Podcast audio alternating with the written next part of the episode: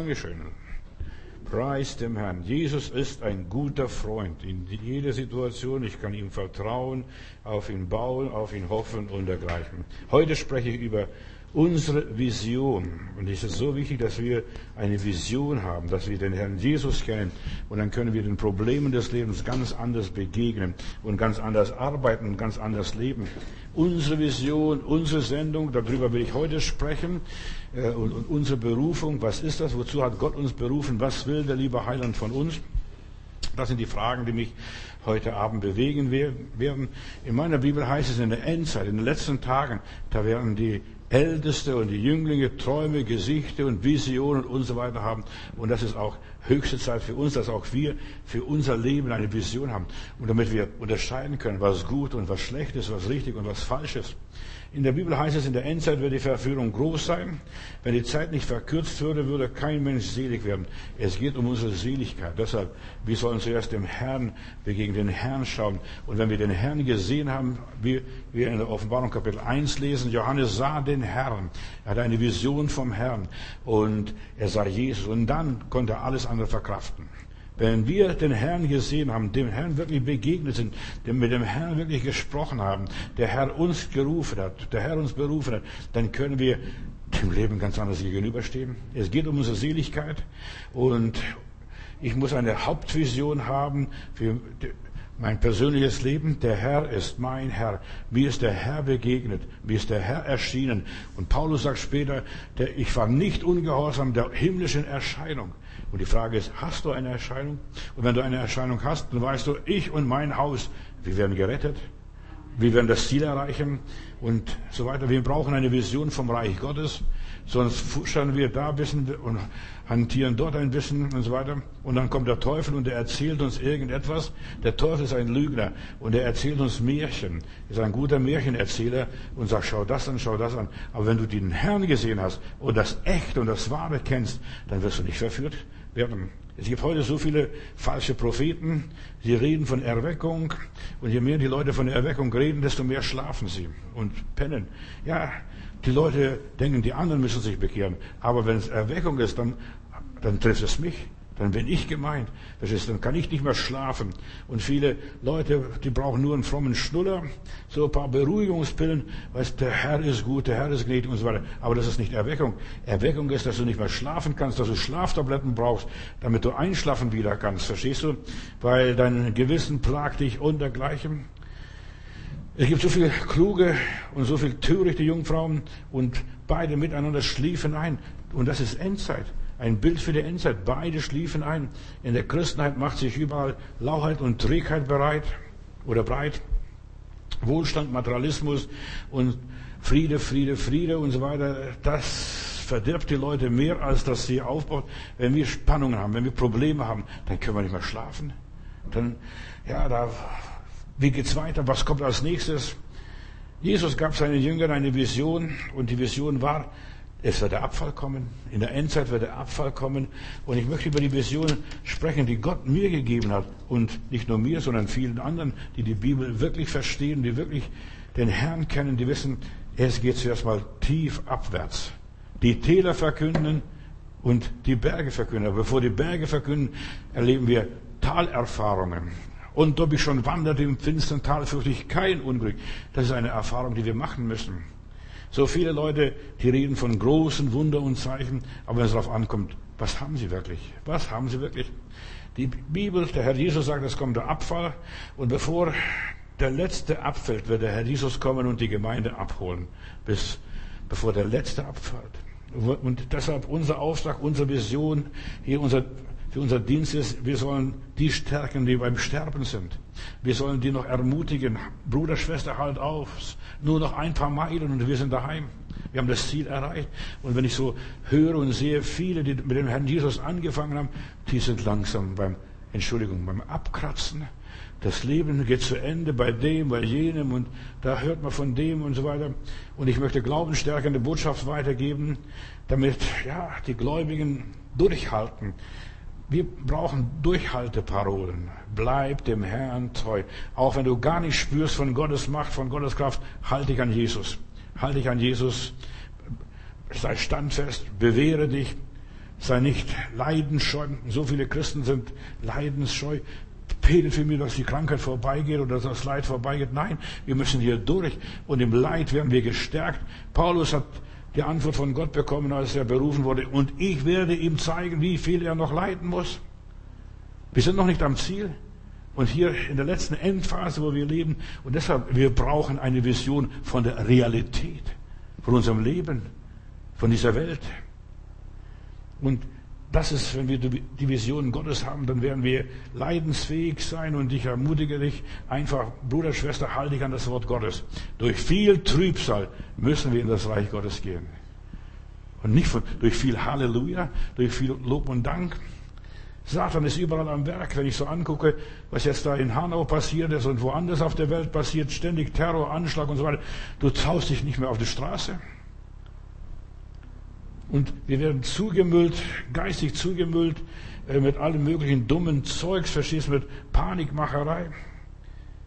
Mein Schicksal liegt in den Händen Gottes. Ich lese im Psalm 31, Vers 16. Mein Schicksal liegt in deiner Hand, Herr. Und da betet dieser Psalmist, entreiß mich aus der Hand meiner Feinde und meiner Verfolger. Wir brauchen die Kraft Gottes, dass Gott uns entreißt im letzten Moment, dass er uns abholt. Manche haben Angst vor der, dass der Herr einen abholt. Aber nein, die Seligen, die Heiligen, die gehen nach Hause zum Vater. Wir brauchen ein Wunder, eine Vision, damit wir die Bedrängnis überstehen, nicht in die Falle geraten, Satans und so weiter, und verführt werden durch irgendwelche menschliche, süße Erscheinungen. Ach, es geht alles wunderbar weiter. Nein, durch viel Kampf, durch viel Anfechtung müssen wir ins Reich Gottes gehen. Menschen werden in der Endzeit von Gott inspiriert und ich möchte durch diese, durch diese Inspiration, die Gott mir gegeben hat, dir weiterhelfen, dir weiter dienen.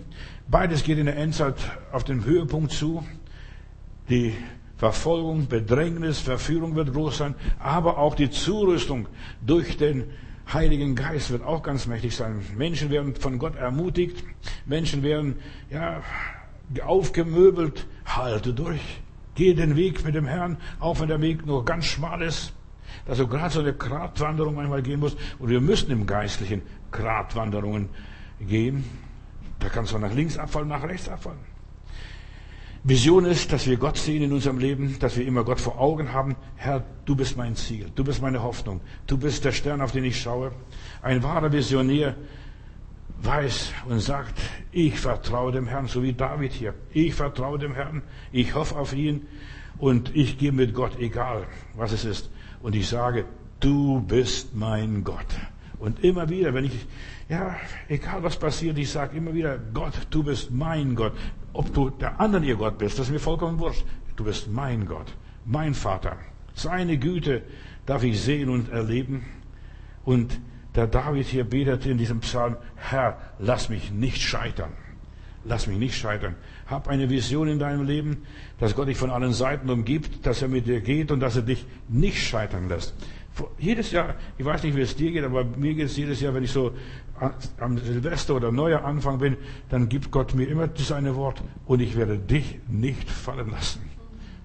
Als, als, ja, als Trost, als Beistand, Beistand. Gott will mich nicht fallen lassen.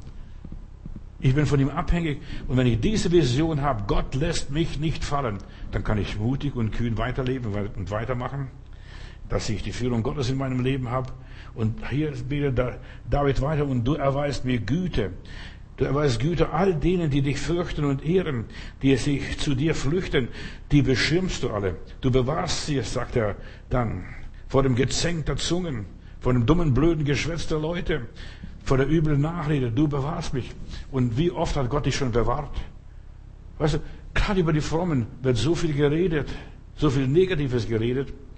Und David, er hier weiter und sagte, ich dachte in meiner Angst, ich bin von dir verstoßen, weil ich nichts mehr höre, nichts mehr sehe von dir und so weiter. Und du hast, Herr, aber mein lautes Flehen gehört, als ich um Hilfe rief. Immer wieder kommt so ein kleiner Lichtblick. Und das ist Vision, Lichtblick. Unsere Visionen sind kleine Lichtblicke. Dort eine, ein kleiner Stern und dort ein kleiner Funke und dort eine kleine Hoffnung. Ja, wer eine Vision hat, der verzagt nicht. Und deshalb, was du im Licht geschaut hast, als du glücklich warst, also gute Stunden hattest, gute, gutes Gefühl hattest, als du in der Gegenwart Gottes warst, was du da geschaut hast, bezweifle nicht, wenn die Dunkelheit kommt. Wenn die Anfechtung kommt, wenn die Fragezeichen kommen, dann mach aus diesen ganzen Fragezeichen Ausrufezeichen. So spricht der Herr. Ich werde dich nicht fallen lassen. Irgendjemand muss ich heute Abend auch zurufen. Du denkst, du wirst fallen und straucheln und nie mehr aufstehen. Ja, du wirst nicht fallen. Wir müssen und brauchen eine Vision von dem Herrn, dass selbst wenn es ganz schwer wird, wenn die Hindernisse ganz groß wird, wenn alles so anders kommt, als ich gerechnet habe und gedacht habe und so weiter, dass ich mich nicht aufgebe. Herr, du hältst mich.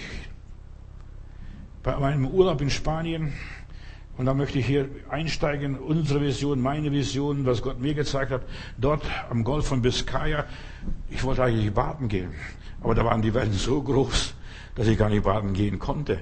Aber da waren draußen auf den Wellen Wellenreiter. Und die haben mich fasziniert. Ich habe die ganze Zeit den Wellenreitern zugeguckt, wie sie mit den Wellen reiten. Und eine Welle ist vorbei, dann nehmen sie gleich die nächste Welle rauf und runter. Und dann in diese Welle gehen sie hinein und dann kommen sie am anderen Ende wieder raus. Aber das war fantastisch zuzusehen, diese Wellenreiter. Und das hat, da hat Gott zu mir gesprochen, Johannes, auch du auch wenn du nicht auf die Wellen bist und nicht surfst, aber auch du bist geistlich so ein Wellenreiter. Zuerst habe ich vieles nicht verstanden, Gott wieso und so weiter, aber dann habe ich drüber nachgedacht, was mein Leben betrifft. Weißt du, wir gehen auch von Welle zu Welle, von Segenswelle zu Segenswelle, von ja, Wirkung Gottes zu Wirkung Gottes. Und Gott gab mir diese Vision, sei du auch ein Wellenreiter und wenn eine Welle zu Ende ist, nimm die nächste Welle. Und so haben die Server dort, dort gemacht und die haben mich inspiriert und ich möchte heute eine Wellenreiterpredigt weiterbringen. Hab eine Vision. Das ist meine Vision heute, die Gott mir gegeben hat. Aber das kannst du auch für dich persönlich anwenden. Was für mich gut war, das ist auch für dich gut. Denn wir sind Menschen aus dem gleichen Holz geschnitzt. So, da fuhr er auf eine Welle und dann wieder auf die nächste Welle und dergleichen. Wer eine Vision hat, der ist ein Wellenreiter. Bruder und Schwester, wir sind Wellenreiter. Wir surfen von Segenswelle zu Segenswelle. Versteh, was ich sage, was Gott mir gezeigt hat damals in Spanien vor vielen Jahren. Ja, mit Jesus gehen wir von Welle zu Welle. Wir sind, wir gehen mit Jesus auf dem Wasser.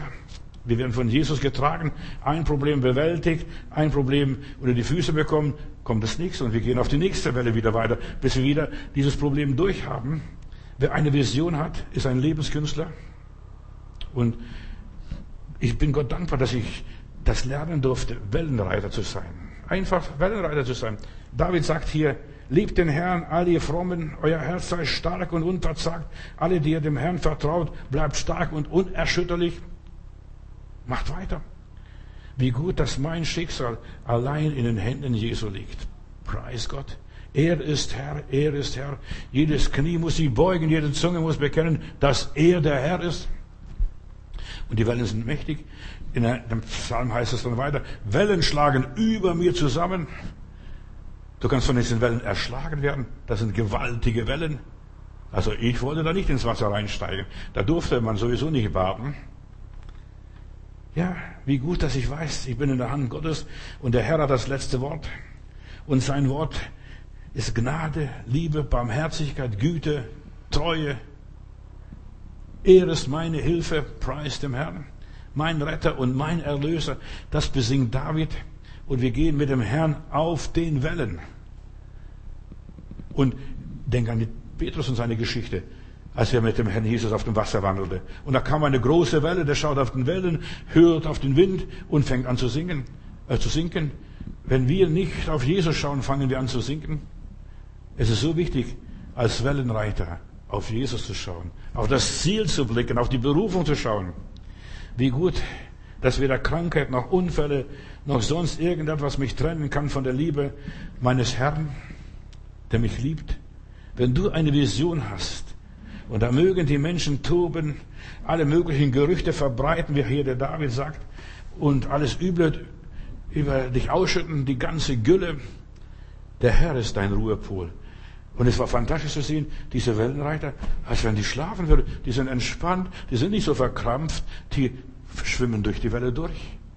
Die schwimmen durch die Welle durch, die haben nicht Angst, geraten nicht in Panik. Weil, der, weil sie wissen, ich kann mein Geschäft, ich beherrsche das und ich bin fest in meiner Berufung. Selbst wenn der Tod kommt und die Welle über mein Leben hinweggeht und so weiter, Gott steht über den Tod. Er ist Herr aller Herren. Er hat das letzte Wort. Er sagt, ich bin der Erste und ich bin der Letzte und ich bin der Allerletzte. Eine starke und mächtige Hand hält mich.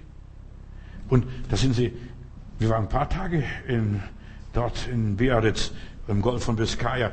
Und immer wieder, es war einfach stürmisches Wetter, diese große Atlantikwellen, die kamen und die Surfer haben nur gewartet auf die Welle. Christen, wo sind wir denn? Wir sollen auch auf die nächste Welle warten, die nächste Segnungswelle Gottes, die nächste Herrlichkeitswelle Gottes, die nächste Segnungs Gottes, Segnungswelle Gottes. Wenn ich eine Vision habe, können mir böse Menschen, hör mir gut zu, nichts antun. Da bin ich immun, da bin ich resistent, widerstandsfähig, unempfindlich. Da bin ich so wie eine Stehaufpuppe. Ich stehe auf und mache wieder weiter. Und manche sind auch mal umgekippt in diesem rasend, in den Wellentunnel oder was auch immer war. Und, aber die kamen wieder auf die Beine, die haben weitergemacht, die haben nicht aufgehört. Und das ist wichtig, dass wir nicht aufhören, auch wenn wir mal Pannen haben, wenn wir manchmal fallen, wenn wir, wenn wir manchmal stolpern. Schau auf den Herrn, so wie der Petrus. Und da kommst du wieder hoch. Herr, hilf! Und schon ist diese rettende, helfende Hand Gottes da. Schau nicht auf diese bösen Menschen. Ich denke nur auch an Josef, an diese Geschichte. Du kennst ja von diesem Patriarchen, das sind diese bösen Brüder, die werfen ihn in die Grube, die verkaufen ihn nach Ägypten. Und ich darf dir eines sagen, sogar die bösen Brüder und die bösen Schwestern, die tun Gottes Werk. Josef wäre nie nach Ägypten gekommen. Diese Welle hätte ihn nie mitgerissen nach Ägypten. So viel Grips, so viel Enthusiasmus, so viel Begeisterung, so viel Fähigkeit hat er gar nicht gehabt, um nach Ägypten freiwillig zu kommen. Aber du siehst, Gott erlaubt, dass, dass die bösen Brüder ihm nachhelfen durch ihre Bosheit und Böswilligkeit. Meine Vision helfen sie zu erfüllen. Auch die, die so negativ mir gegenüber eingestellt sind oder waren. Und ich bin den Leuten dankbar. Das sind so diese Triebhämmer Gottes gewesen, die mich aus mir etwas gemacht haben, mich geschärft haben, mich gestärkt haben mich zugerüstet haben. Weißt du, wir denken immer nur das Böse. Ihr gedachtet Böse für mich, weil mich sagt Josef zu seinen Brüdern, aber der Herr hat es gut gemeint. Weil gerade in den Schwierigkeiten aktivieren wir die Kräfte, die in uns drinstecken. Und der Herr war mit Josef. Das ist die Botschaft. Das ist der Herr mit Josef. Die bösen Brüder sind nichts anderes gewesen als wie nützliche Idioten. Ja, die waren sogar dienlich dem Willen Gottes und haben sogar gute Dienste getan. Die haben gar nicht gewusst. Die haben gedacht, mein, jetzt sind wir den Träumer los, die sind visionär, jetzt sind wir los, jetzt haben wir unsere Ruhe. Nein, der erfüllt seine Vision durch diese bösen Brüder und bösen Schwestern. Sie bringen ihn zu seiner Bestimmung und so ist auch in meinem und deinem Leben, was Vision anbetrifft. Du hast eine Vision von Gott und dann hauen die dich in die Pfanne dann verraten dich, dann verleumden sie dich, dann werfen, sich, werfen sie dich sogar aus dem Schiff raus, wie den Jona, und denken, ach, was ist das? Du bist jetzt unser Hindernis. Wie gut, dass die Hand des Herrn mit uns ist. Und der Herr war mit Josef. Die Hand war mit David. Die Hand war mit all denen, die Gott vertraut haben. Wer eine Vision hat, der wird immer im letzten Moment von dem Unglück entrissen Plötzlich, da kommen die Ismaeliter vorbei, eigentlich Feinde des Volkes Gottes, die kommen vorbei und die kaufen den Josef ab und bringen den Josef nach Ägypten, bringen den an den Potiphas Hof. Weißt du, du bekommst nur ein paar blaue Flecken, ein paar Kratzer, aber du kommst dorthin, wo der liebe Gott dich haben will. Wer eine Vision hat, der wird nicht besiegt, auch wenn es aussieht, er wäre besiegt. Er wäre verloren, da ist alles futsch, alles vorbei. Mit, für den natürlichen Menschen ist alles verloren. Es ist unbegreifbar und unfassbar, was da passiert ist. Aber schau doch die Heiligen an. Ich denke nur an den Apostel Petrus, als Diener Gottes ist unterwegs. Dreimal erzählt er, dass er Schiffbruch erlitten hatte. Dreimal. Dreimal Totalschaden. Was würdest du sagen, wenn du als Evangelist, als Missionar wärst hier und du hast dreimal Totalschaden, sagst, nein, ich werde nicht mehr aus dem Haus gehen? Aber der dreimal Totalschaden gehabt, dreimal Schiffbruch gehabt und da mehrere Tage auf dem Meer getrieben. Du musst vorstellen, was für Ängste er gehabt hat. Da gab es keine Seenotrettung. Er musste sich durchkämpfen. Wer eine Vision hat, der ist zäh. Hör mir zu, der ist wirklich zäh, was es auch immer heißt, der ist belastbar, der ist immun. Wer eine Vision hat, der erneuert sich in der Krise. Da die Krise ist Höhepunkt, der geht rauf und dann geht er weiter, geht er nicht runter. Auch wenn er runtergeht, er geht trotzdem dann mit Schwung rauf. Wir fahren mit unseren Kindern manchmal die Schwarzwald-Hochstraße entlang und dann sagt eines meiner Kinder, Papa, hier geht's rauf und runter. Hier geht's rauf und runter. Und so geht's auch im Leben, Brüder, ob wir es glauben oder nicht. Rauf und dann mit Schwung wieder runter. Rauf und runter. Das ist das Leben. Wir werden erneuert in jeder Krise. Erneuert nach jedem Sturm. Ja, nach jedem Dilemma, nach, steigen wir weiter auf. Entwickeln wir uns auch weiter. Nach jeder Schwierigkeit, was auch gewesen ist. Wir brauchen eine göttliche Vision. Und die meisten Leute haben keine Ahnung, was göttliche Vision ist. Die denken nur, alles rosarot, alles herrlich und so weiter, keine Probleme und keine Schwierigkeiten. Nein, wir haben mit Löwen zu kämpfen, mit Bären zu kämpfen, mit Riesen zu kämpfen, mit allen möglichen Monstern zu kämpfen. Etwas, das von Gott ist, das überlebt auch kritische Stunden, auch schwierige Stunden. Paulus sagt, ich war oft dem Tode nahe. Lies mal zweiten Korintherbrief. Da erzählt er, da öffnet er ein bisschen sein Herz, was es bedeutet, treu zu sein dem Herrn. Nach einer Vision kannst du dich immer wieder neu orientieren. Da sind die ganzen Wolken verscheucht, da siehst du die Sterne Gottes, die Verheißungen Gottes. Und früher sind die Seeleute nach den Sternen gefahren, die haben kein Navi gehabt.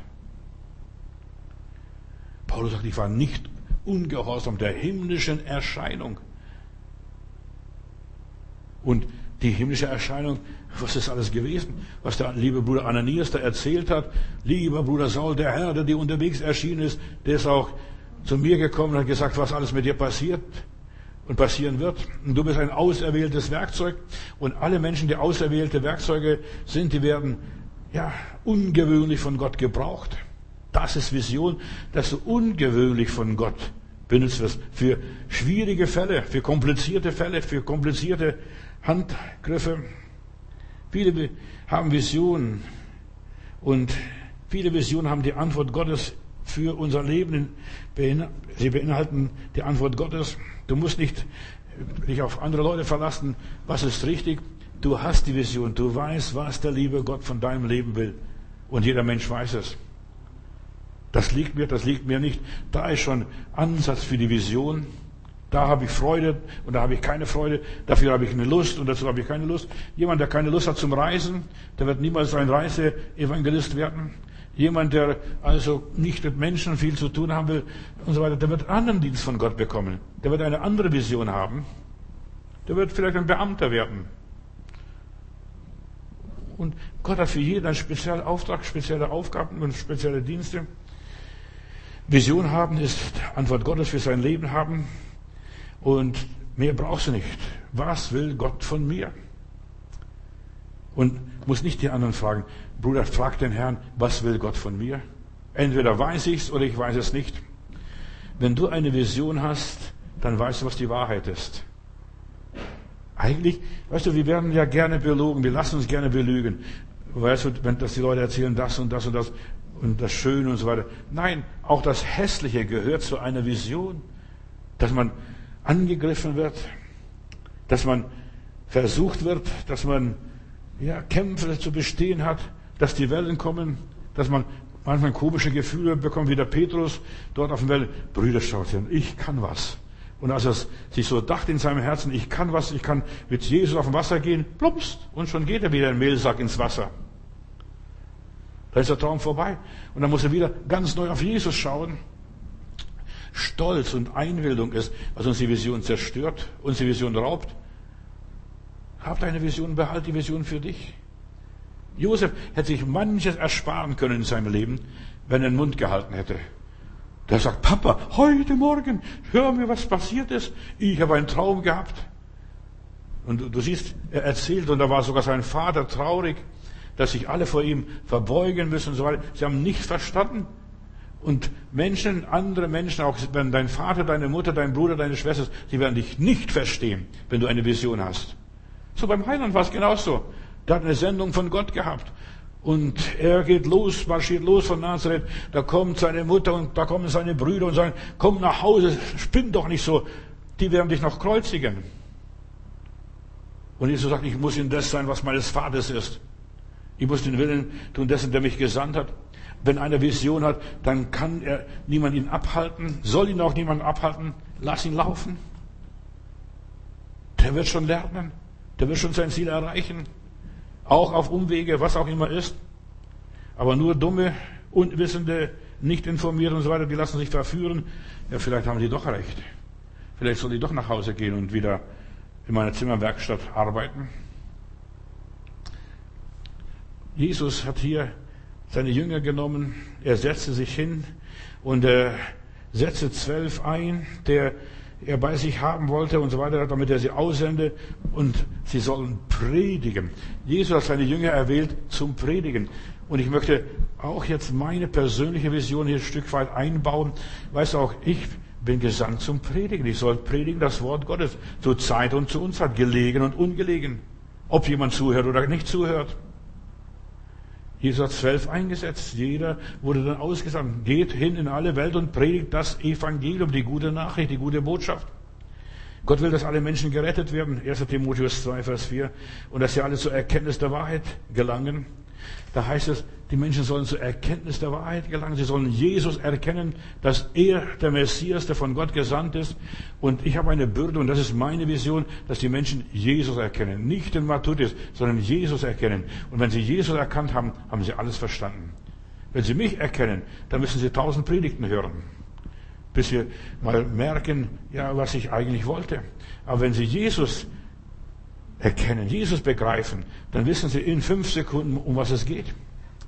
Jesus gab seinen Jüngern die Vision, er predigt das Evangelium. Und das ist heute wichtiger denn je.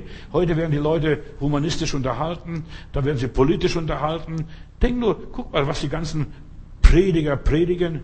Die predigen nur Wohlstand oder sie predigen nur Materialismus oder sie predigen Politik. Und die Menschen werden verführt. Die Menschen brauchen Brot. Echtes Brot, himmlisches Manna brauchen sie. Menschen leben vom Manna. Der Teufel belügt und verdirbt die Menschen. Er unterwandert die Menschheit. Es fängt schon in der Schule an. Da werden schon Kinderköpfe von diesen Lobbyisten verdreht. Die werden manipuliert schon in der Schule. Ja, die ganzen Lehrbücher. Wenn du die Lehrbücher untersuchst und die mitliest. Wir haben zeitlang uns die Mühe gemacht, dass die, wir die Schulbücher, bevor die Kinder das bekommen haben und gelesen haben, durchgelesen. Da war so viel Werbung für Chemie und viel, vieles andere mehr. Nur nebenbei.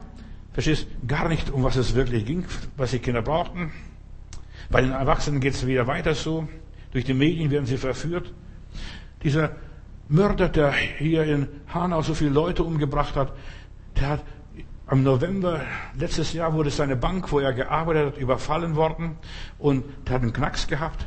Natürlich jetzt schiebt man alles Mögliche den Leuten, diesem Mann in die Schuhe. Er ist Rassist, er ist das, er ist das, er ist das. Der hat ein Trauma gehabt. Das hat er nicht verarbeitet. Und Menschen brauchen das Wort Gottes, brauchen echte Seelsorge, damit sie ihr Trauma verarbeiten können. Und der junge Mann hätte hier Beratung gebraucht, dass sein Trauma aufgearbeitet wird. Oder dass er rausgenommen wird aus dem ganzen Betrieb. Ich habe in Stuttgart eine Schwester gehabt, die hat auch erlebt, wie seine, ihre Bank überfallen wurde. Eine junge Schwester, die konnte nicht mehr arbeiten, die war psychisch krank, die musste umschulen in einen anderen Beruf. Sie hat sich nicht mehr getraut, in die Bank zu gehen. Es könnte wieder ein Dieb, ein Räuber kommen und wieder überfallen. Wir wissen, wir wissen gar nicht, was da vorher passiert ist. Im Negativen. Aber wenn der Herr einem ne-, positiv begegnet, du kannst auch dein Trauma aufarbeiten. Das wäre auch möglich gewesen. Aber wo sind die Pastoren? Wo sind die Prediger, die hier äh, Menschen helfen, Menschen dienen? Die Menschen werden verführt. Deutsche werden verführt und sie merken nicht, dass sie verführt werden. Entschuldigung, Deutsche sind typische Wurstesser. Woanders in anderen Ländern ist Wurst nicht so populär. Aber die Deutschen haben so viele Wurstsorten. Warum? Die meisten wissen gar nicht, was in der Wurst drin ist. Da ist nur so viel bisschen Fleisch und dann alles Mögliche. Sogar so viel Apfel sind drin und was weiß ich, so viel Gammelfleisch ist da drin. Und die Leute, Deutsche sind Wurstesser. Und so viele wissen nicht, was in der Wurst drin ist. Wo keine Vision ist, wird das Volk wild, heißt es in der Bibel.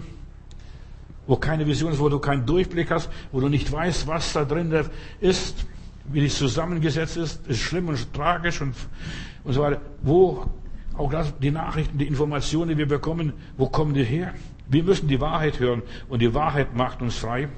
In Hosea Kapitel 4, Vers 6 sagt der liebe Gott, mein Volk wird aus Mangel an Wissen, ich möchte nicht als Vision nehmen, in meiner Übersetzung heißt, mein Volk wird aus Mangel an Wissen zerstört. Weil du mein Wissen abgelehnt hast, sagt der Herr, werde ich dich auch ablehnen, lieber Priester. Und so weiter. Und du bist kein Priester mehr für mich. Wenn du das Gesetz deines Gottes vergessen wirst oder vergessen hast, dann werde ich auch deine Kinder vergessen. Dieses Wissen. Uns ist das Wissen von Gott verloren gegangen. Im dunklen Mittelalter wusste man nicht, wie man eine Kirchenkuppel baut. Erst in der Neuzeit hat man wieder ganz neu entdeckt, das Wissen. Die Leute haben das Wissen verloren. Wie baut man eine Kuppel? Was die Alten konnten, die antike Welt konnte eine Kuppel bauen, die haben verlernt. Wenn man das Wissen nicht mehr hat, wir können das Wissen vergessen. Und wenn wir jetzt mit dem Smartphone zusammenleben, mehr und mehr, mit dem Computer und so weiter, wir verlernen das Rechnen. Die meisten können bald gar nicht mehr einmal eins. Und ich will dich vergessen, sagt Gott. Gott sagt, dass sein Volk, seine Gemeinde, sein Tempel zerstört wird. Und es ist zerstört worden, weil sie das Wissen Gottes nicht mehr wissen, weil sie Gott nicht mehr verstehen. Was hat er gewollt? Was hat er gesagt? Du musst vorstellen, das Volk Israel lebt Jahrhunderte schon im gelobten Land und sie haben vergessen die Gebote Gottes. Da tat jeder, was er wollte, was er für richtig hielt. Und viele sind Kinder Gottes, nennen sich so, schimpfen sich noch so, aber sie leben nicht mehr danach. Sie heißen noch Schneider, aber sie haben keine Ahnung von Schneiderei. Die können nicht einmal Knopf annähen. Ja, so weit sind die Leute heutzutage. Und weil du mich verlässt, will ich dich auch verlassen. Und Israeliten sind in der Gefangenschaft hineingeraten, weil sie nicht babylonische Gefangenschaft, weil sie das göttliche Wissen vergessen haben. Dieses Gottesbewusstsein war nicht mehr da. Man spekuliert, man referiert, man erzählt, man plaudert über Gott. Aber man weiß nicht mehr, was hat er wirklich gewollt. Was will der Herr? Und die Bibel sagt uns, die Heiligung ist der Wille Gottes. Die Heiligung, unsere Heiligung. Nicht, dass die Welt verbessert wird, dass das Klima verändert wird. Die können das Klima nicht verändern. Ja, heute habe ich gerade im Radio gehört, in den Nachrichten gehört, die wollen ja mit Elektroautos das Klima verändern. Und dann sagen jetzt Wissenschaftler, mit Elektroautos allein wird das Klima nicht verändert. Wir brauchen andere Antriebskräfte, Antriebs Brennstoffe und so weiter. Das wird allein nicht verändern. So viel Strom haben wir gar nicht. Ja, die Leute bilden sich was ein, reden sich was ein, wir können. Ja, aber wir können es, wenn es darauf ankommt, doch nichts. Und deshalb heißt es in Jesaja Kapitel 5, Vers 13, weil sie von Gott nichts mehr wissen und Gott nicht mehr verstehen, die Wahrheit nicht mehr haben. Darum sind die Menschen ausgehungert und durstet und verdurstet. Schau, die jungen Leute, wie ausgemagert, sie sind geistlich ausgemagert. Vor den Prüfungen müssen sie Drogen schlucken, welcher Art auch immer, weil sie mit, der, mit dem Stress nicht mehr zurechtkommen. Spekulationen über Gott und so weiter können die Seele nicht befriedigen, unsere Probleme nicht lösen. Der Mensch lebt nicht von Brot allein. Halleluja. Der braucht auch was anderes. Und hier heißt es im Wort Gottes weiter, mein Wort verlassen sie und machen sich löcherige Brunnen, die doch kein Wasser geben. Ja, wir haben eine Kirche, wir haben das, wir haben Gesetze, wir haben das Parlament, wir haben, was weiß ich, Statuten, aber es verändert nicht die Welt. Löcherige Brunnen, die doch kein Wasser geben. Darum haben die Menschen, ja, Angst vor der Zukunft. Wie geht's jetzt weiter? Sie haben keine Orientierung, keine Vision für persönliches Leben. Junge Leute, ja, werden depressiv, weil sie keine Vision für ihr Leben haben. Sie wissen nicht mehr sogar, was soll ich werden, was soll ich studieren? Hat mein Leben überhaupt noch Zukunft? Sie wissen nicht mehr, wie man richtig lebt, wie man siegreich lebt. Wenn Gott das nicht mehr unsere Hoffnung ist, nicht mehr unsere Grundlage ist und so weiter, dann haben wir nur Probleme und Kämpfe in unserem Leben. Wir haben Mangel. Das Wissen an Gott ist es, was den Mangel ausfüllen kann. Eine Vision. Herr, was ist dein Wille für mein persönliches Leben? Und jeder Mensch ist anders programmiert. Wir haben diesen Monat Februar Gedanken gemacht über den Willen Gottes, über die Erwählung. Und Gott hat für jeden anderen, jeden was Besonderes vorbereitet und für einen bestimmten Auftrag ihn geschickt in diese Welt. Und wir müssen danach suchen und fragen, Herr, bin ich im Zentrum deines Willens? Nicht nur, dass ich deinen Willen kenne, bin ich auch im Zentrum deines Willens. Tue ich wirklich das, was du mir gesagt hast? Und wenn wir das tun, dann wird es uns gut gehen. Weißt du schon, was Gott für dich vorbereitet hat und vorgesehen hat für dein persönliches Leben? Satan versucht sein Bestes, dich daran zu hindern, dass du da nicht hinkommst, dass du die Segnungen nicht erreichst, dass du diese Segenswelle nicht kriegst. Höre Gottes Wort, das ist unser Programm, das ist unsere Vision, was wir hier gerade zurzeit für Berlin haben.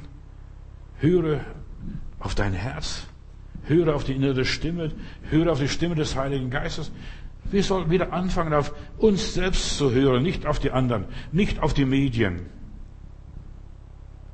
Vielleicht ist dein Leben verfahren, vermurkst. Der Glaube kommt aus der Predigt. Wie ist es so groß geworden? Predige das Wort. Predige das Wort. Unterhalte nicht die Leute, sondern sag das, was der liebe Gott sagen möchte. Am Sonntag habe ich hier was gepredigt und dann schrieb mir diese irgendeine Frau von irgendwo, weiß ich jetzt nicht mehr genau von wo sie schrieb, schrieb sie mir, ich schalte mein Internet, wollte ihr eine Predigt hören und ich höre sie und sie sprechen genau mein Problem an. Und ich kenne diese Leute gar nicht. Oder diese Frau. Verstehst? Und da sind bestimmt auch hunderte andere, die das hören. Und, und ich habe sie angesprochen. Mein Problem. Und das ist, was der liebe Gott will. Er will unser Problem ansprechen. Da, wo es uns weh tut, wo, wo uns der Schuh drückt, was uns beschäftigt. Verstehst du? Das, was uns hindert, was uns blockiert, was uns aufhält. Der Glaube kommt aus der Predigt. Und das Wissen, jetzt das göttliche Wissen kommt aus der Predigt. Aber wenn die Leute nur unterhalten werden, nur irgendwie nett in Stimmung gebracht werden, da werden sie nie gesund. In meiner Bibel heißt es, er sandte sein Wort und machte sie gesund. Wir brauchen wieder das Wort Gottes, das treffende Wort. In der richtigen Situation, dass wir angesprochen werden. Wir brauchen Heilung. Dein Vater vielleicht und dein Pastor sagt nicht mehr in seiner Gemeinde das, was du hören solltest, weil er Angst hat, du läufst ihm davon. Gut, bei mir kannst du auch abschalten. Aber trotzdem, ich predige weiter. Die lassen mich nicht stören. Da, ich möchte das sagen, was gesagt werden sollte, was du hören solltest. Und ich bete jedes Mal vor jeder Predigt und sage, lieber Gott, gib mir das rechte Wort für diesen Augenblick, für diese Situation. Und Gott hat zu mir gesagt, predige das Wort zu Zeit und zu Unzeit. Manchmal ist es gar nicht Zeit, die Zeit, dass ich das und das anschneide. Aber ich stelle immer wieder fest, es war der richtige Augenblick. Es war Kairos. Es war Gottes Zeit. Als ich meinen Dienst 1968 anfing, habe ich zuerst meine Predigten gedruckt, weil ich wollte, weißt du, die Leute in der Gemeinde hat mir nicht ausgereicht, dass die zuhören, habe ich einfach meine Predigten gedruckt, so DIN A5 Blätter, kurzen Umriss, kurze Geschichte und dann habe ich auf der Straße verteilt, in Briefkästen gesteckt tagsüber und die Leute verteilen lassen, die im Gottesdienst waren. Später habe ich dann Kassetten gemacht, CDs gemacht, Radioprogramme gemacht, Radio Ibra, Radio Luxemburg und so weiter dass die Leute das Evangelium hören und gerade über Radio Ibra bis und Radio Luxemburg auf der Kurzwelle bis nach Vladivostok haben die Leute unsere Predigten gehört. gehört. Und als ich hier nach Berlin kam und meine humanitäre Hilfaktionen gemacht habe, habe ich plötzlich Leute überall getroffen. Ich habe deine Predigten gehört. Russlanddeutsche. Ich habe deine Predigten gehört in Russland. Damals unter Gorbatschow damals, und wie die alle Herren geheißen haben. Heute benutze ich das Internet, Gott sei Dank, dass wir das haben im Augenblick. Und ich muss einfach sagen, wir haben jetzt vor ein paar Tagen eine Bestandsaufnahme gemacht, mal kontrolliert, wie viele Leute hören unsere Internetpredigten und wie oft besuchen und wie viele Leute besuchen unsere äh, Internetseite. Und ich war erstaunt, 60.000 Leute haben im Januar 2020 unsere Seite angeklickt, was runtergeladen, was angehört und so weiter. Und etwa im Schnitt zwischen so um die 1300 Leute hören die Predigten täglich. Das ist doch toll, was ihr da hier macht. Das ist doch ein Segenswerk. Und wir arbeiten hier einfach für das Evangelium, für das Reich Gottes. Leute hören die Predigten. Und zwar auch deutschlandweit. Wir werben auch deutschlandweit überall. Höre Gottes Wort oder die Berliner Predigten. Die werden im ganzen Internet gestreut und seit neuestem, ja, über verschiedene Programme. Leute können im Autoradio schon uns hören, wenn sie unterwegs sind. Da müssen sie kein Smartphone mehr benutzen, äh, bei Broadcast und so weiter. Da können sie im Auto hören. Ja, und einfach, die modernen neuen Autos haben schon so schöne Einrichtungen, dass sie einfach Gottes Wort hören. Und dass sie Jesus finden, dass sie Gott begegnen. Ich war mal in Atlanta da habe ich das einfach gemerkt, wie wichtig es ist, Gottes Wort zu verkündigen, Tag und Nacht. Und dieser Pastor, Paul Walker, der hat ein Radioprogramm gehabt, oder ja, Radioprogramm gehabt um Mitternacht. Alle Leute haben gesagt, das bringt nichts. Aber er hat gesagt, nein, um Mitternacht haben die meisten Leute Probleme. Um Mitternacht, die können nicht schlafen. Um Mitternacht und so weiter, da sind sie irgendwo, ja, da hängen sie irgendwo rum. Und um Mitternacht, und dann hat er einen jungen Mann erwischt, einen Schlager-Superstar, da kommt er rein und sagt, schaut, der hat sich nachts um Mitternacht bekehrt. Der wollte sich das Leben nehmen. Der wollte gegen eine Brücken, einen Brückenpfeiler rasen und dann hörte die Predigt, nimm dir nicht das Leben. Nimm dir nicht das Leben. Gib mir dein Leben und so weiter. Und die Predigt gehört und er bekehrt sich und jetzt arbeitet er in der Gemeinde dort mit. Es war ganz toll zu sehen, wie Gott bekehrt. Weißt du, sogar zu der ungünstigsten Zeit um Mitternacht um Mitternacht. So, und wir haben auch festgestellt, dass unsere Leute meistens abends und nachts unsere Predigten hören, aus welchem Grund auch immer. Manche Krankenschwester, auch, wie auch immer. Ich bin begeistert, dass wir hier für Gott arbeiten dürfen und diese Predigten weitergeben dürfen. Gott gab mir eine Vision, diene und sei flexibel. Ich möchte meine Vision ein bisschen teilen, aber du kannst meine Vision kopieren und durch deinen Fleischwolf laufen lassen und das ist deine Wurst. Sei flexibel. Sei flexibel. Das, was ich in Spanien damals dort gelernt habe und begriffen habe, was Gott mir gezeigt hat, gehe mit der Strömung, gehe mit der Welle. Sei nicht engstirnig. Und da habe ich was gelernt. Sei nicht engstirnig. Daran habe ich mich in den letzten 50 Jahren gehalten. Ich fing in Stuttgart an, in komme aus der 68er Generation auf der Straße, Open Ehe Gottesdienste. Ach, ich habe den Heiland gearbeitet, gewirkt und mir die Zeit ausgekauft. Und der Königsbau am Schlossplatz dort in Stuttgart kann es bezeugen. Wir haben immer sonntags waren die Geschäfte zu, da durften wir missionieren, durften wir predigen, durften wir singen. Oder egal, ob es draußen regnet, stürmt oder schneit, das war vollkommen egal. Dann gab es diese eine Welle, Jesus Bibelbewegung. Dann gab es Zeltmissionen, was ich dann tun durfte. Und ich muss eines sagen, weil viele dieser Arbeiten sind vorbeigegangen. Sind vorbeigegangen. Die Teestubenarbeit, das in einem einzigen, in einem einzigen Jahr in Stuttgart, diese, unsere äh, Jesus Bibel Teestube, haben sie 80 Leute bekehrt, Süchtige, die auch frei wurden zum großen Teil. Wir hatten dann eine Wohngemeinschaft. Auch diese Zeit ist vorbeigegangen. Du, einfach mit der Welle gehen. Und wir müssen lernen, mit den Wellen zu gehen, egal was da passiert. Die vielen Evangelisationen, vorwiegend in Deutschland, die ich hatte, irgendwann hört das auf. Und alles hört also immer auf. Alles hat seine Zeit. Aber die Vision blieb. Ich will die Welt für Jesus erreichen. Wie auch immer. Und dann kam die Zeit der Gemeindegründungen, Jüngerschaftsschulungen. Da kam seit 64, äh 74 schmuggle ich Bibeln in den Osten Jugoslawien, Rumänien, Polen, Russland. Dann kam die ganze Ostarbeit, die ganze humanitäre Hilfsaktion. Auch diese Zeit ist vorbeigegangen. Wenn ich so mein Leben zurückschaue, im Leben geht alles vorbei. Aber die Vision bleibt. Die Vision bleibt. Das, was Gott mir gezeigt hat, predige das Evangelium. Dann kam die charismatische Bewegung. David Duplessis, Mr. Pentecost, bekannt als Mr. Mr. Pentecost, war bei mir und sagt, Johannes, trag den Heiligen Geist in die Kirchen, in die Großkirchen, die katholische Kirche, evangelische Kirche. Ich habe gar nicht groß gesucht. Ein Bischof, der Bischof Simpfler hat meine Predigt gehört und rief mich an, würdest du bei mir predigen? Ich bin ja Freikirchler. Würdest du bei mir predigen? Ich habe deine Kassette zwölfmal angehört. Wer hört eine Predigt und noch einen Bischof dazu zwölfmal? Ich habe alles geprüft. Würdest du bei mir predigen? Dann habe ich dort gepredigt. Der liebe Gott war gut und auf diesen Kirchentag in Augsburg. Dann später habe ich ein paar Leute kennengelernt. Jemand rief mich an, ich soll zu ihnen kommen, in ein Nonnenkloster bei Donauwörth. Und ich soll über den Heiligen Geist sprechen. Und ich war erstaunt, ich habe noch nie in einem Nonnenkloster gepredigt vor den Nonnen und dann predige ich bei den Nonnen und dann über den Heiligen Geist, was der Heilige Geist ist und die Wirkung des Heiligen Geistes. Und dann mache ich Altarruf, ich würde jetzt für euch beten, wenn ihr Lust habt, ich würde für euch beten. Und, und so weiter, dass ihr den Heiligen Geist empfängt. Und ich berühre die erste Nonne und die fängt an in anderen Sprachen zu beten. Denke ich, lieber Gott, was ist da los?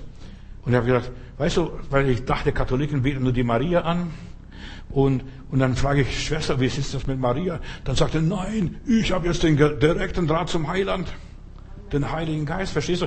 Und das ist, wie Gott geführt hat. Aber auch die charismatische Bewegung und die ganze, ja, die ganze Arbeit ist vorbei, weitergegangen. Gott hat mich immer wieder weitergeführt, aber um eine Erfahrung reicher. Von einer Welle zur anderen, von einer Segenswelle zur anderen. Die Arbeit ging weiter. Aber die Vision blieb, erreiche die Unerreichten. Erreiche die Unerreichten. Dann kam, kamen wir nach Berlin, Gemeindegründungen, nochmal Straßenevangelisationen, nochmal dies und so weiter. Und dann, als die Mauer fiel, habe ich so eine Bürde für DDR gehabt, ehemalige DDR. Ich wollte zuerst mal die Städte ein bisschen kennenlernen. Ich habe nicht viel gekannt von der DDR. So paar, schon ein paar Leutchen und ein paar Geschwister. Und dann habe ich einfach mir, ja, die Mühe gemacht, in elf Städten in der DDR zu evangelisieren. Und bis heute sind dort in diesen Städten Gemeinden entstanden. Das war auch eine tolle Arbeit. Und dann habe ich das Geld, das Opfer mitgenommen, was ich eingesammelt habe in der Evangelisationsversammlung. Und dann habe ich getankt. Dann hat der Tankwart schon gefragt, welche Bank haben Sie oder welchen Automaten haben Sie ausgeräumt? Mit dem vielen Kleingeld, wo ich dann kam. Ja, und, und es war eine tolle Zeit. Gemeindegründungen, in Osten einfach die Leute unterstützen. Und da kam auch wieder diese Radioarbeit zugute. Da hatte ich alle Adressen aus unserem Radioprogramm hier von Radio Luxemburg, die wir ausgesandt hatten. Und das habe ich alles noch. Und das Schöne dabei, ich habe darüber nachgedacht, als ich mich hier auf das Thema vorbereitet habe, die Vision gehabt. Ich war immer Pastor in der Gemeinde. Ich habe immer eine Gemeinde gehabt und immer gedient und immer wieder nach Hause gekommen und so weiter und immer betreut Manchmal hat meine Frau die Gottesdienste übernommen, wenn ich unterwegs war, als Gehilfen mich vertreten. Aber dann kam, kam die Phase mit der humanitären Hilfe. Auch diese Phase hier in Berlin war ganz wichtig für mich. In einem einzigen Jahr von der großen Kirche, da haben wir über 200 Tonnen Hilfsgüter transportiert. Ich habe Aufruf gemacht und dann da waren plötzlich ganzer Berg Kleider vor der Tür, die wir dann einpacken und weiter transportieren durften und konnten. Das war eine aufregende Zeit. Eine Suppenküche in St. Petersburg aufbauen, von der, die von der NVA, von dieser früheren DDR-Armee bekommen habe.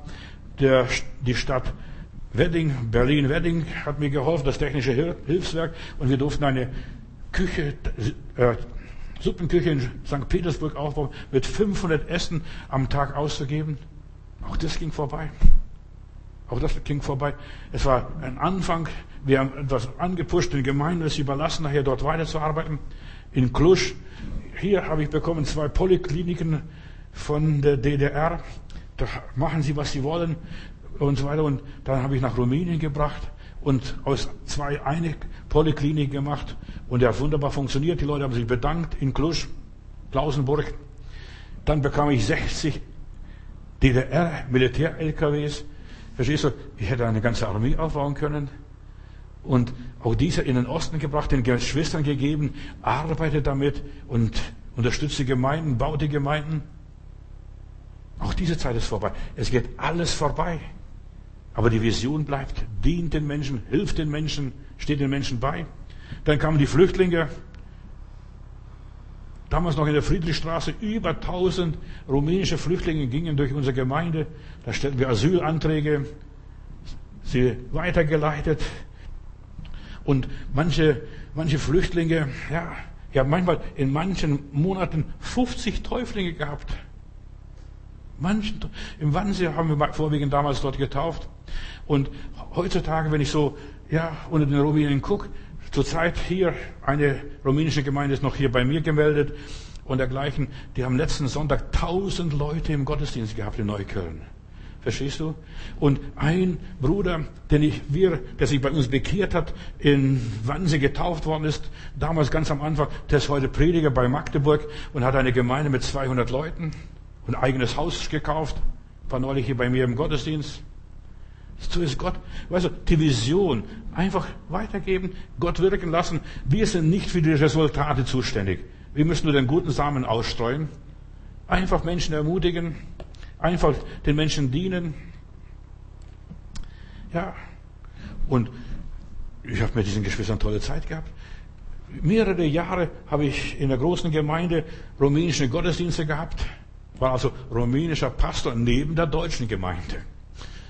Oder dann habe ich zeitlang sogar chinesische Studentengemeinde gehabt, aus Mon Chinesen aus Mongolei und, und aus China, die hier in Wedding studiert haben in der Hochschule oder Universität, dann es gab so viele Dinge, was wir getan haben, aber das alles geht vorbei. Es wäre so schön, ich würde für immer behalten, aber Gott will nicht, dass man das für immer und ewig behält. Man muss loslassen. Und dann ist etwas passiert. Ja, ich, da habe ich noch, ich war sogar Roma, Roma Sinti Pastor, auch mehrere Jahre, glaube ich, zwei, drei Jahre. Die haben heute ihre eigene Gemeinde, versammeln sich hier bei der Stadtmission jetzt zur Zeit. Dann unser Roger, französische Gottesdienste, englische Gottesdienste. Ach, weißt du, man wirkt international. Wenn du Gott dienst, fragst nicht mehr, bist du Deutscher, bist du Ausländer, bist du Chinese, bist du Zigeuner, bist du, was weiß ich. Du dienst den Menschen. Und ich habe immer noch meine deutsche Gemeinde gehabt. Noch nebenbei immer. Ich frage immer, wie ich das gemacht habe. Aber Gott hat Gnade geschenkt. Gott gab offene Türen. Und irgendwann so um das Jahr 2000, da waren wir beschäftigt mit der Renovierung der Kirche, der großen Kirche, und dann sprach Gott zu mir, ich habe Steine verkauft von der Kirche, weißt du, damit ich die, Kirche, die Renovierung finanziere, Steine verkauft, und dann hat der Heilige Geist zu mir gesprochen, Johannes, du sollst nicht für die Steine arbeiten, sondern an die Seelen. Nicht für die Steine. Und das war für mich ein Wendepunkt. Ich soll nicht für die Steine arbeiten und ich arbeite nicht für die Steine seitdem. Ich arbeite an lebendige Seelen. Die Steine die vermodern, die verfallen.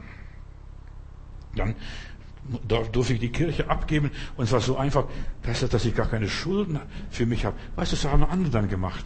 Und das mussten andere dann ausbaden. Fast 26 Jahre lang kam unser Billy Smith hier zu uns und wir haben Heilungsgottesdienste gehabt und es war eine tolle Zeit. Hunderte sind zum Glauben gekommen haben Geistestaufen erlebt, Heilungen erlebt und so weiter. Auch diese Zeit ist vorbei. Auch diese Zeit ist vorbei. Ich wollte noch eines sagen.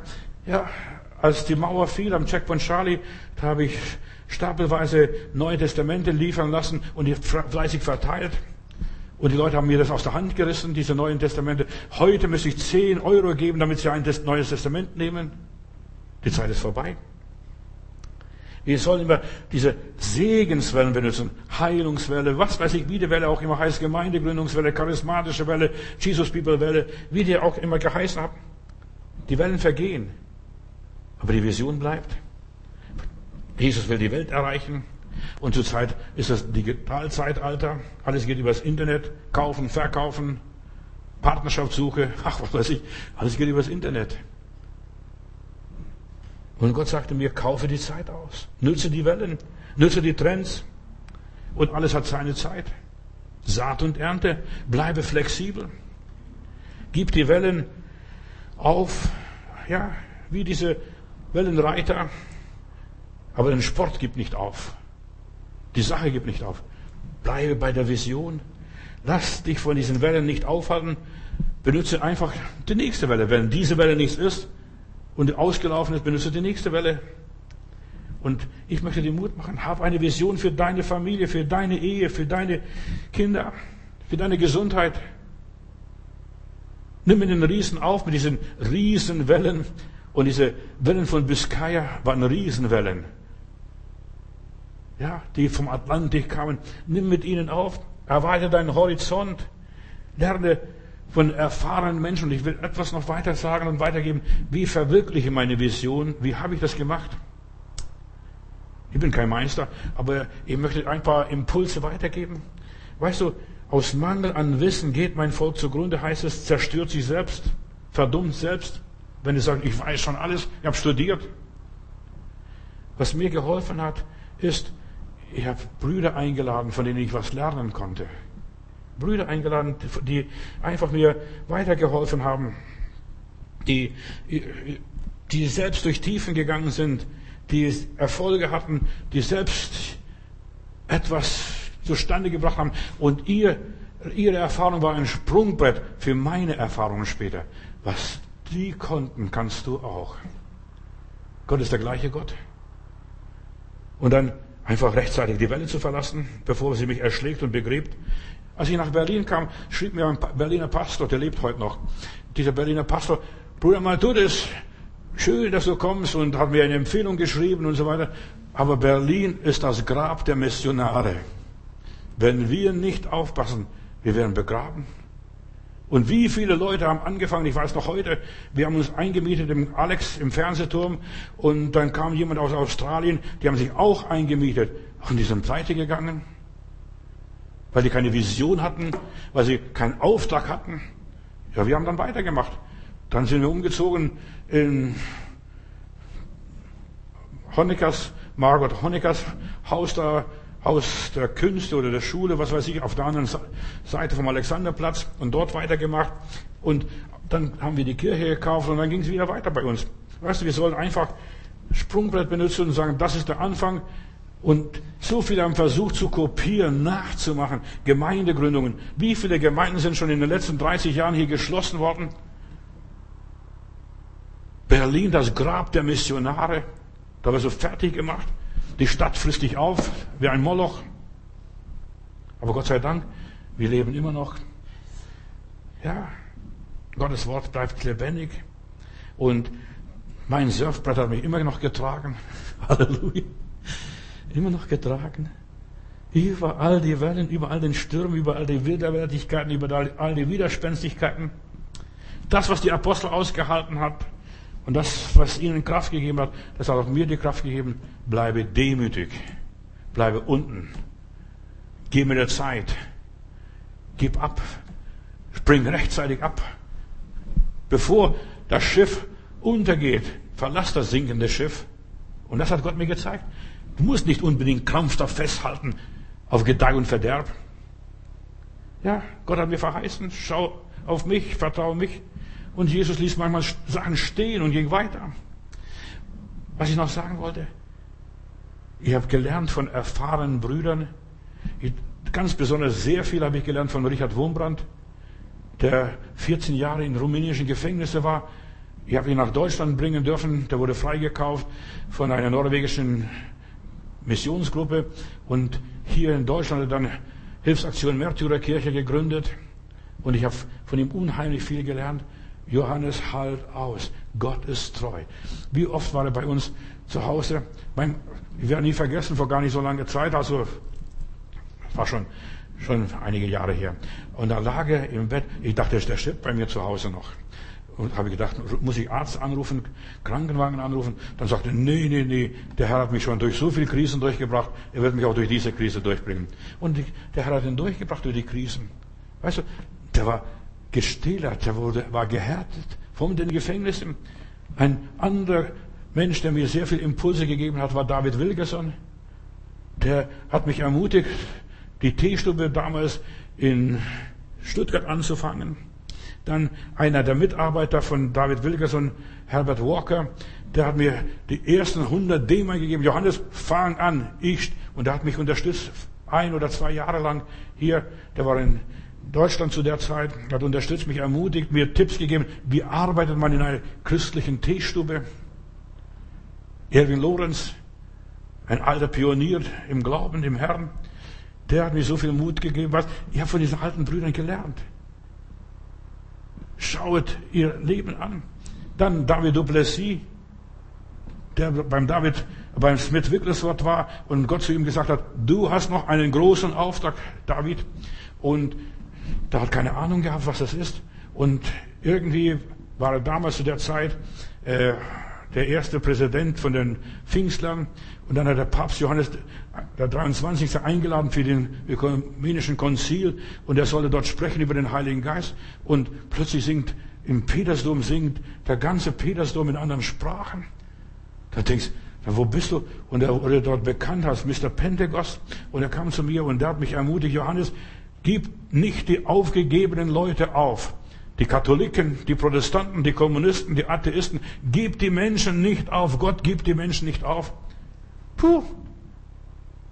Und solange ein Mensch atmet, ist Hoffnung in den Menschen, dass aus der Herr aus diesen Menschen was macht. Gib die Menschen nicht auf. Das war, was David Duplessis mir gesagt hat. Ado Blessed, der das Kreuz durch die Kontinente getragen hat der war bei mir in Stuttgart. Ich habe von dem Mann so viel gelernt, obwohl er gar nicht so lange da war. Der hat nur einmal so das Kreuz getragen durch Stuttgart, einmal so das Kreuz getragen, praktisch quer, also über das Kreuz durch die Stadt marschiert. Ich dachte an den deutschen Geist und deutscher Vorstellung. Ich muss die Leute schulen, die Mitarbeiter, die mitgehen auf der Straße und so weiter. Wie erreiche ich die Leute? Wie führe ich die Leute durch? Und dann hat er mir etwas gesagt, was ich für den Rest meines Lebens gelernt habe. Und er gab mir eine Vision. Johannes, der Heilige Geist macht in fünf Sekunden mehr, als was wir in 50 Jahren knochenharte Arbeit machen können. Dann ist er durch Stuttgart marschiert Gott liebt dich, Gott liebt dich, preis dem Herrn, der Herr ist gut, Gott liebt dich, Gott liebt dich. Und dann sein Smile ist aufgeklebt. Und wir haben natürlich unsere Traktate verteilt. Und weißt was da passiert ist? Da haben sich viele Leute bekehrt. Aber von meiner Gemeinde in Stuttgart sind 28 Leute auf die Bibelschule gegangen und in die Mission. Und sind heute noch zum großen Teil manchmal in Mission. Und einer dieser Brüder wirkt in Nepal, dort im Hochgebirge der Himalayas. Verstehst? Leute sind berufen worden. Der Heilige Geist macht in fünf Sekunden mehr, als was du und ich in 50 Jahre Knochenarbeit, knochenharte Arbeit machen können. Jan Peter Schmidt aus Frankreich, auch ein lieber Bruder, der hat eine tolle Gemeinde gehabt, der ist ja beim Herrn, aber die Gemeinde existiert immer noch in Mühlhausen mit fast 3000 Leuten in Europa, verstehst du, eine Gemeinde und der hat mir, mich so viel ermutigt, im Herrn zu dienen, treu zu bleiben. Und das, diese Leute haben mein Leben bereichert. Weißt du, du hast eine Vision. Das reicht nicht aus. Du brauchst Bereicherung. Durch erfahrene Leute, die nicht nur studiert haben, sondern die was erlebt haben, die was durchgemacht haben, die was, ja, was bestanden haben. Und ich gebe heute auch weiter das, was mir geholfen hat. Und ich möchte meine Hörer aktivieren und einfach sagen, sei motiviert, mach weiter. In fünf Sekunden wirkt der Heilige Geist mehr, als was du in 50 Jahren knochenharte Arbeit machen kannst in deiner Familie und so weiter. Benutze die Wellen deines Lebens. Ja, die haben das gemacht. Sie, den, sie dienten dem Herrn in ihrer Zeit und ich muss in meiner Zeit dem Herrn dienen. Ja. Mach das gerade, was gerade läuft, was Gott zulässt. Da, wo du treu warst, wo du gesehen hast, hier war der Herr dabei. Das war eine einmalige Gelegenheit. Nütze die Gelegenheiten, die kommen nie mehr wieder. Ich denke nur an eine Situation, als hier Bruder Adolf Rutz war, ein Schweizer Pionier, der, der Leiter der Freien Christengemeinde in der Schweiz, der hat uns ein paar Mal gedient in der Gemeinde hier am Leopoldplatz.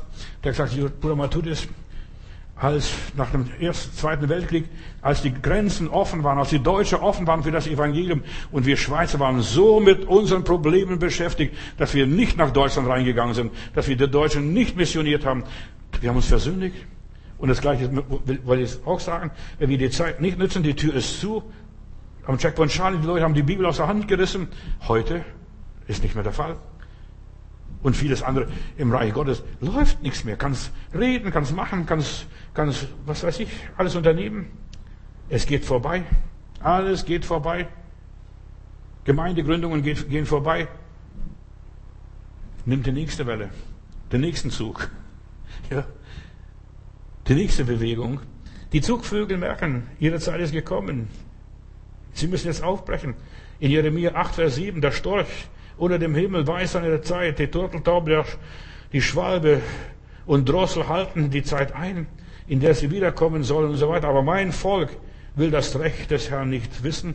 Weißt du, wie soll die Zeit merken? Was ist jetzt dran für mich persönlich? Gott sagt, mein Volk weiß es nicht. Menschen müssen begreifen, wie die Welt läuft, wie das alles abläuft. Wir müssen begreifen, was da passiert, was da geschieht und so weiter. Mein Volk begreift immer noch nicht, sagt hier der Herr. Und als der Herr Jesus mit seinen Jüngern spricht, begreift und versteht hier immer noch nicht, was da los ist, rechtzeitig abzuspringen, das sinkende Schiff rechtzeitig zu verlassen und nicht untergehen. Wer mit der Gesellschaft geht, geht unter, wenn die Gesellschaft untergeht. Du musst rechtzeitig gucken sonst verdummst du. Vollends. Ausschalten das Programm und so weiter und umschalten auf das andere Programm. Wenn du eine Vision hast, du hast ein stilles Wissen, stille Gewissheit in dir. Der Geist Gottes sagt deinem Geist, es gibt Zeugnis. Psalm 63, Vers 2 hier sagt der David, Gott, tu mein Gott, dich suche ich. Morgens Schon in aller Frühe. Gott, ich suche dich. Weißt du, wir müssen Gott suchen, damit wir eine Vision haben. Was ist das nächste? Um ihn zu finden, musst du früh aufstehen, rechtzeitig aufstehen, damit du in seinem Licht das Licht schaust. Gott will dich schon beim Morgengrauen besuchen, bevor die Sonne aufgeht, bevor das alles zerschmilzt und die Zeit nicht mehr ist. Die Zeit kommt nicht mehr wieder. Die Grenzöffnung kommt nicht mehr wieder. Was verschlafen wurde, das ist verschlafen. Wir Schweizer haben verschlafen die Stunde Gottes. Und wie viel Gelegenheit haben wir verschlafen, liebe Brüder und Schwestern? Wir waren so mit uns selbst beschäftigt. Mit unseren Zipperleins. Oder weil es die Welt vor die Hunde gegangen? Inzwischen, die Leute wollen es nicht mehr. Bleib in der Strömung des Heiligen Geistes. Gott hat mir echt rechtzeitig gezeigt, ich soll die Entkirchlichten erreichen. Deshalb habe ich die Kirche auch verlassen. Das Gebäude, meine ich. Die Entkirchlichten, die nicht mehr in die Kirche gehen. Und das Erstaunliche ist, wenn ich so die, das Feedback, die Briefe, die Mails lese, die mir zugeschickt werden, ich erreiche wirklich in Kirchliche. Das schreibt ein Junge, der früher sogar bei der Gemeinde Gottes in der Pfingstgemeinde in Süddeutschland war. Ich gehe schon viele Jahre nicht mehr in die Gemeinde. Aber du kennst meinen Namen. Wir haben früher das und das gemacht. Und ich habe durch deine Predigten zum Heiland wiedergefunden. Aber nicht mehr zur Gemeinde. Und es ist mir auch nicht wichtig, dass die Leute nicht mehr zur Kirche und zur Gemeinde finden. Wichtig ist, dass sie zu Jesus finden. Und wir haben extra in dieser Zeit etwas, was groß, eine große Bewegung, die Entkirchlichten. Und die suchen auch Gott. Die sind hungrig nach Gott, aber die bekommen nicht die, das Brot, das sie suchen. Warum? Ja, und Gott hat mir gezeigt, die Leute wollen nicht bedrängt werden, die wollen nicht gedrillt werden, die Leute wollen keine Autoritäten über sich haben, die wollen selber finden. Und das ist das Schöne dabei, ich lasse die Leute selber finden. Ich predige, die können abschalten, die können nochmals nachhören, die können mich schreiben oder auch nicht und so weiter. Die Entkirchlichten, das ist die größte Volksgruppe, was unter, zurzeit ist, unter meinen Hörern. Viele Studenten, junge Leute. Auch hier in unserer Gemeinde Kinder, die studieren, die sagen, wir haben keine Zeit, in Gottesdienst zu kommen. Wir wollen auch gar nicht, vielleicht, verstehst du? Aber wir hören deine Predigten, die können alles erzählen, was ich jetzt gesagt habe. Viele Menschen sind kritisch, enttäuscht, fragend. Die hinterfragen alles und prüfen alles. Ja, und ich darf ihnen dienen durch das einfache Wort Gottes im Internet. Ein Lied haben wir, das wir ab und zu mal singen, auf, denn die Nacht wird kommen, wo niemand mehr wirken kann. Wir sollen die Zeit auskaufen. Die Nacht ist bald da. Wir gehen ja, weiter. Wir müssen weitergehen. Die Zeit wird immer schlimmer. Die Menschen werden immer verstockter. Aber gerade diese verstockten Menschen wollen wir erreichen. Die sind gar nicht so verstockt.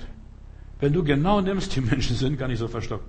Die sind nur verdorben worden, enttäuscht worden, missbraucht worden, was auch immer ist. Die Leute sind von der Kirche missbraucht worden, in aller Liebe. Die ganzen, ja, die in den Heimen irgendwo waren. Wir bezeugen, so wie Arthur Blesser das mir gesagt hat, in fünf Sekunden macht der liebe Gott mehr als in 50 Jahren. In fünf Sekunden. Lass doch die Leute machen. Lass sie tun. In Johannes 8, Vers 32 heißt es, und ihr werdet die Wahrheit erkennen und die Wahrheit wird euch frei machen. So wie dieser junge Mann, schon Familienvater mit zwei Kindern, nicht mehr in die Gemeinde geht, aber wir haben zu Jesus gefunden. Und das ist, da hat sich alles gelohnt. Halleluja. Hat sich alles gelohnt. Ich, wir haben zu Jesus gefunden. Wir müssen nur predigen und den Rest macht der Heilige Geist. Das ist meine Vision. Er verändert Menschen, er befreit Menschen. Menschen müssen nur die befreiende Botschaft hören, unverklemmt, authentisch, persönlich. Manchmal plaudere ich aus der Schule, das tue ich. Verstehst? Die Leute sollen wissen, ich lebe das Evangelium. Wir haben es durchgelebt, durchgemacht, Höhen und Tiefen. Und ich möchte diese befreiende Botschaft weitergeben. Auch meine Fehler. Ich möchte niemand an mir binden. Du musst zu uns kommen. Keiner muss. Beim Kommunismus musst du, aber nicht bei wahrem Christentum. Und die Menschen wollen keine Leibeigene sein. Nein, sie wollen frei, aus freien Stücken Gott dienen. Wenn sie wollen, kommen sie vorbei. Und manche kommen sogar manchmal ab und zu mal hier bei uns vorbei, von weit her gereist. Ich höre schon regelmäßig deine Predigten. Wir predigen einfach Jesus. Und da passiert immer was. Wenn wir Jesus predigen, passiert immer was. Halleluja, Halleluja, Halleluja. Die Leute merken, das ist die Wahrheit. Und ich darf was tun von mir aus. Und Gott hat mir gezeigt. Zeig den Leuten, wie sie angeln sollen. Verstehst du, wie sie Fische fangen sollen? Gib ihnen einen Angelhaken und zeige ihnen, wo sie Würmer finden und wie sie einen Wurm da über den Angelhaken da aufhängen und so weiter. Und zeig, dass sie warten müssen, um Fische zu fangen. Und ich muss einfach nur sagen, hier gibt's Fische. Einfach da, wo was zu futtern gibt, da wo was, wo das Wasser reinfließt, Bach reinfließt und so weiter, da kann man was fangen. Zeig ihnen, hat Gott mir gesagt, zeig ihnen, wie man mit Gott kommuniziert, zeig ihnen, wie man mit Gott Kontakt aufnimmt, zeig ihnen, wie man als Christ lebt. Mehr kann ich auch nicht tun. Zeig ihnen, wie man die Bibel liest.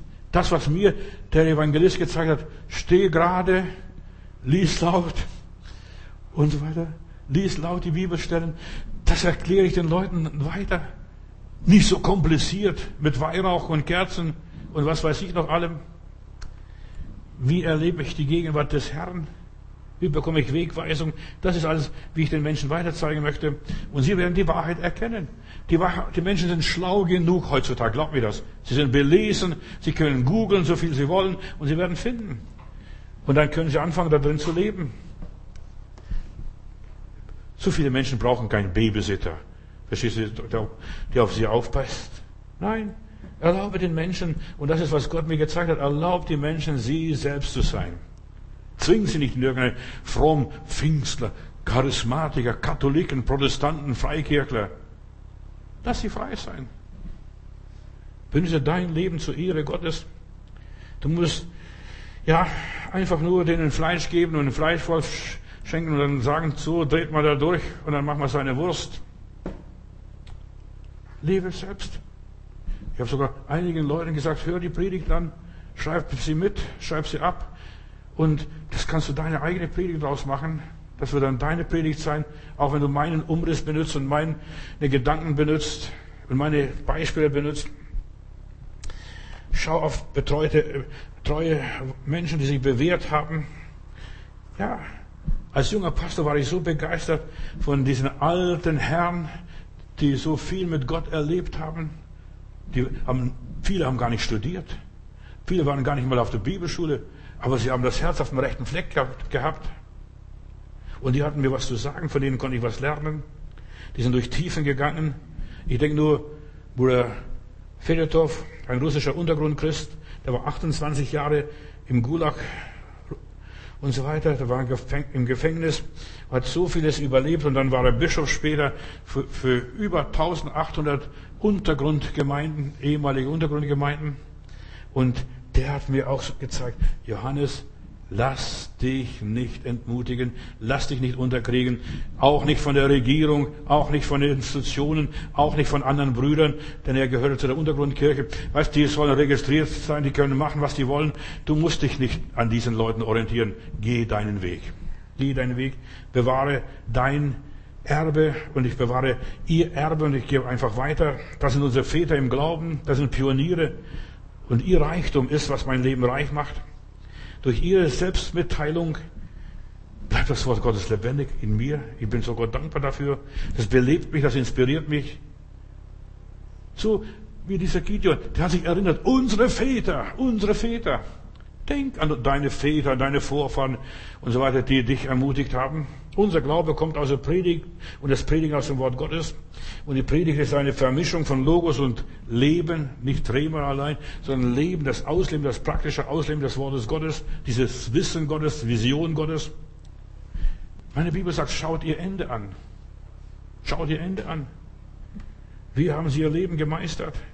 Wie haben sie ihre Probleme gelöst?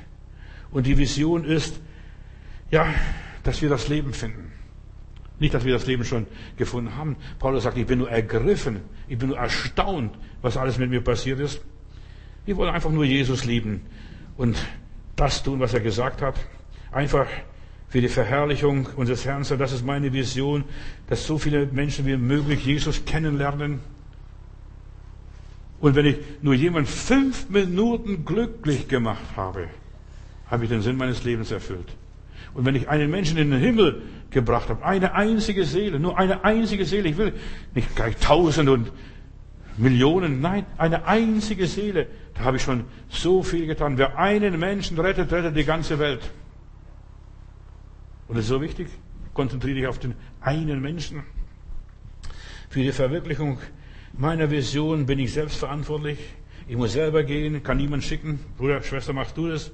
Ich muss selbst geben. Ich muss selbst glauben, ich muss selbst gehorchen. Im Leben muss ich alles selbst machen. Das ist furchtbar. Alles selbst machen. Niemand kann für mich was tun. Deshalb hab eine Vision für dein persönliches Leben. Lieber Heiland, ich danke dir, dass du uns gerufen hast, dass du uns berufen hast, Herr Jesus, wir wollen dich nicht nur Herr, Herr nennen, sondern wir wollen auch das tun, was du uns gesagt hast. Gib unseren Hörern, gib meinen Hörern eine Vision für, für ihr persönliches Leben. Gib einfach eine Schau, was sie tun können und dass sie es ausführen können. Herr Jesus, öffne ihnen die Türen in ihrem Leben, dass sie Täter des Wortes werden und dass sie das umsetzen, was hier in meinen schwachen Predigten weitergegeben wird. Herr, ich möchte nur als Diener sein, der einfach weitergibt, was du mir gegeben hast, was mir andere gegeben haben, was mir andere anvertraut haben. Herr, dieses Erbe möchte ich weitergeben, diese Vision, diese Schau, Menschen Jesus verkündigen. Herr, das ist unser Auftrag, auch jetzt in dieser letzten Zeit. Bald kommt die Nacht, wo niemand mehr wirken kann. Danke, Herr, dass du uns aufwächst, dass du uns wachrüttelst und dass du uns befähigst, deine Vision zu erfüllen. So wie der Vater dich gesandt hat, so darf ich einfach auch die Sendung weitergeben an viele, viele andere Menschen, die jetzt gerade die Predigt hören. Amen.